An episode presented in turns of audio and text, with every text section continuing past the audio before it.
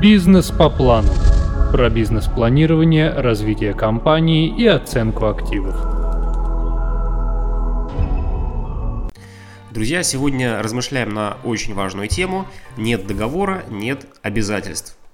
И я хочу напомнить для всех, кто слушает этот аудиофайл на сайте, что вы можете также послушать нас на подкаст-терминале. Для этого нужно зайти в приложение на мобильном телефоне, в раздел «Подкасты» и найти нас, э, наш подкаст «Бизнес по плану». Также у нас есть YouTube-канал с одноименным названием. Итак, давайте начнем. В бизнес-среде очень важно правильно вести переговоры и придавать устным договоренностям письменную форму. Сегодня можно пожать друг другу руки и доверительно постучать по плечу, а завтра уже встретиться в зале судебных заседаний по разные стороны баррикад.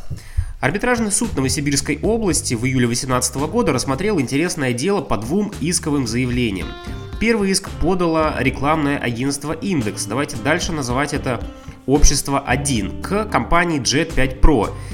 Далее будет э, эта компания называться «Общество 2» в котором просила взыскать долг за оказанные рекламные услуги на общую сумму 1,3 миллиона рублей. Второй иск, встречный, в ходе судебного процесса, подало общество 2 к обществу 1, в котором потребовало вернуть сумму ошибочно переведенных на счет ответчика денежных средств в размере 550 тысяч рублей.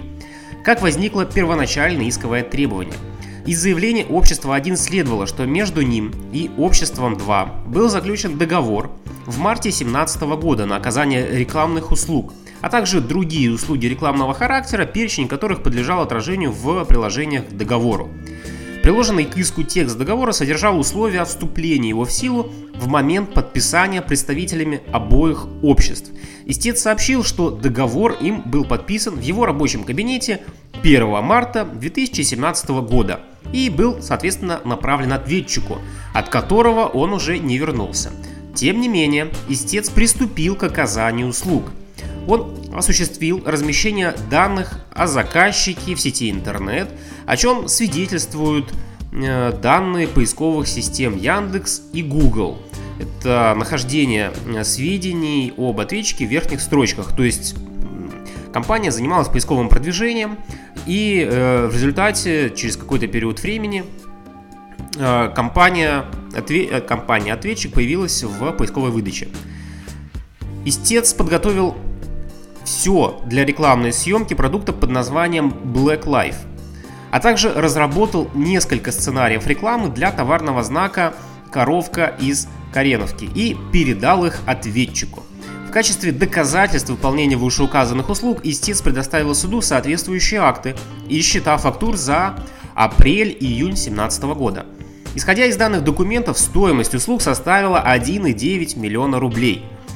Но э, в сентябре 2017 года истец выслал ответчику договор с использованием почтовой связи. Через две недели выслал счет фактуры и акт оказанных услуг для оплаты – Ответчик осуществил перевод 550 тысяч рублей в адрес истца с пометкой по договору от 1 марта 2017 года в соответствии с актом сверки. В остальной части оплата не последовала, в связи с чем истец подготовил и направил претензионное письмо о погашении ответчикам оставшейся суммы долга. В ответ на претензию ответчик сообщил, что договор не заключен, услуги фактически не оказаны, в связи с чем долг в принципе отсутствует и не требуется его погашения.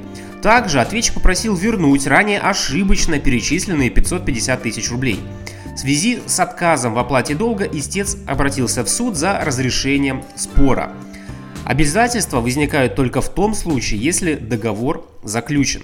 Согласно статье 307 Гражданского кодекса, при наличии определенного обязательства одна из его сторон должна сделать что-то для второй стороны, например, предоставить услугу, сделать работу, выплатить деньги, либо не выполнять никаких действий. Обязанности возникают из заключенных договоров и различных сделок. Как следует из статьи 779 Гражданского кодекса, в случае подписания договора на оказание услуг одна сторона выполняет определенные действия для заказчика, а последний оплачивает их. Гражданское законодательство распространяет на такие договоры правила, применяемые к подрядным договорам с учетом некоторых особенностей. Из совокупности всех регулирующих норм следует, что получатель услуги должен осмотреть ее результат и при отсутствии недостатков произвести оплату в сроки, указанные в договоре. Согласно статье 153 Гражданского кодекса, под сделкой понимаются действия, в результате которых возникают или прекращаются какие-либо права и обязанности. Чтобы договор считался заключенным, нужно согласие обеих сторон. Физические и юридические лица вправе определять любые условия договора, определять необходимый объем прав и обязанностей, принцип свободы договора, если они не вступают в противоречие с законом. Вступая в сделку, обе стороны должны добросовестно исполнять взятые обязательства.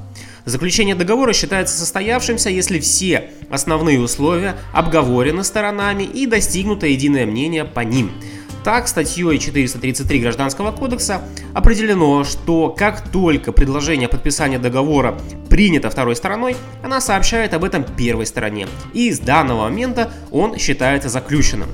В Гражданском кодексе имеется общее для всех сделок правило. Сделки должны заключаться в письменной форме.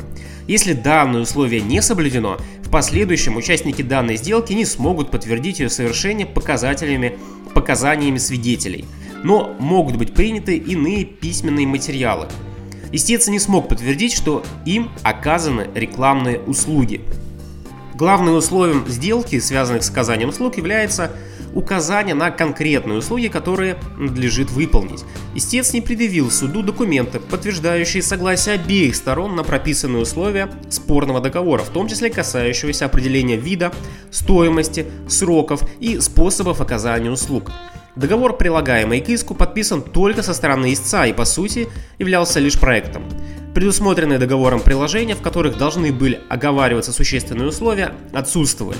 Истец пояснил, что основные моменты сделки решались сторонами в ходе устных бесед, но не смог подтвердить указанное письменно документами.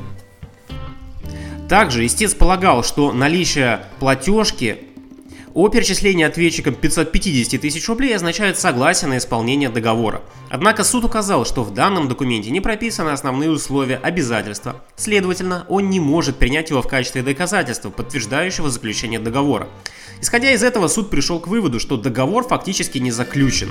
Не подтвердились документальные доводы истца об оказании им рекламных услуг – Наличие данных о сайте ответчика в начале списка двух поисковых систем не свидетельствует о том, что данный результат достигнут в связи с деятельностью рекламной кампании истца.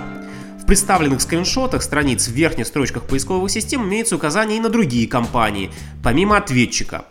И ответчик не применял рекламу истца, так как использует иные методы продаж. В оказании такового рода услуг не нуждалась и не просила об этом истца. Последствия совершения действий без получения одобрений.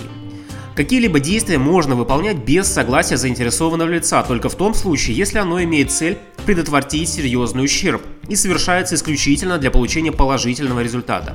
Согласно статье 981 Гражданского кодекса, в любом случае тот, кто действует во благо другого, должен сообщить об этом ему и подождать согласия на такие действия, за исключением событий, не терпящих отлагательств. Если в процессе совершения действий сторона, их выполняющая указала, что другая сторона не согласна с принимаемыми мерами, то такая сторона не будет никому ничем обязана. Таким образом, право потребовать возмещения за полученный положительный результат, полученный без согласия конкретного лица, можно только в том случае, когда это право закреплено в законе, договоре или обычаями деловой среды.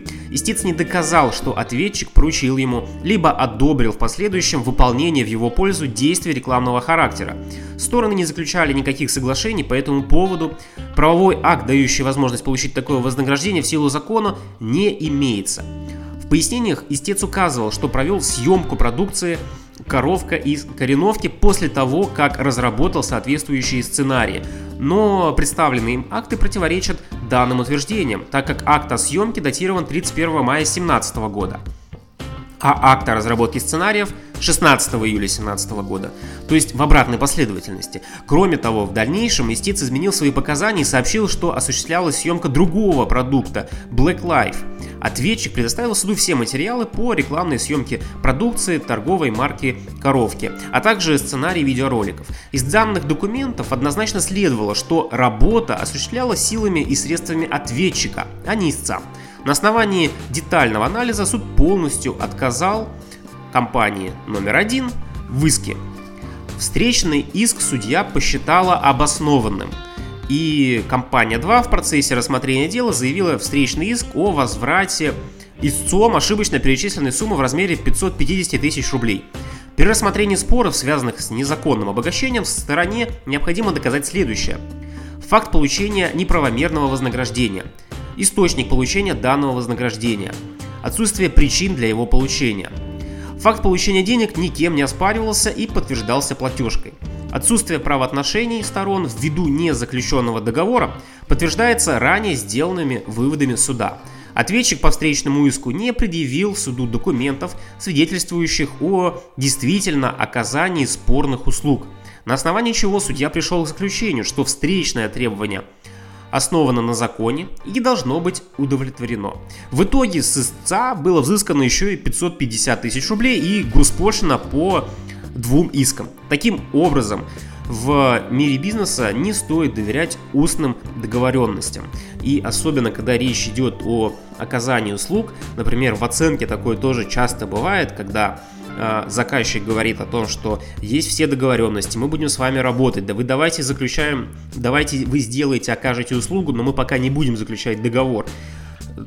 И некоторые оценщики идут на такие вещи, потому что по сути это же услуга, тут э, не нужно какие-то э, товары закупать. И в итоге иногда бывает работа выполняется, а потом э, оплаты можно ждать годами. И у нас тоже, кстати, были такие случаи, поэтому Поэтому сейчас мы работаем только на основании официальных договоров и никак иначе. Друзья, не забывайте подписываться на наш подкаст, а также переходить на YouTube. Я надеюсь, что вам понравилось данное аудио, и вы будете нас еще слушать, поэтому до новых встреч. Бизнес по плану.